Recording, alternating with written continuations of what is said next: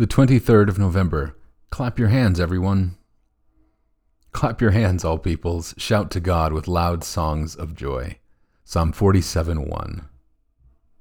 Just imagine if we really did what these words ask, and we all clapped and shouted with joy in church when we sang this psalm. Some people would be horrified.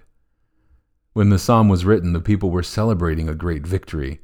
They were happy, and they showed it.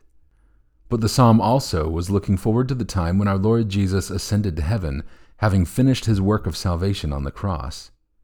But an even greater event will come when Jesus, the great King over all the earth, verse 7, will come again and judge the world in his righteousness and glory.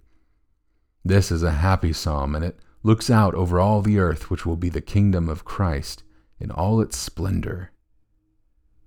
This psalm is a reminder to us that as Christians, we have much to sing about and clap happily about. As Christians, we are on the victory side. Evil will not triumph over Christ, nor will the devil triumph over us if we stay close to Jesus and live in his way. Too often we may give the impression that our religion is in some way sad, but this psalm shows us its victorious, happy side and calls on people everywhere to praise our glorious God and Savior. And a prayer. Dear Lord, help me to sing and shout the glory of your name. Amen.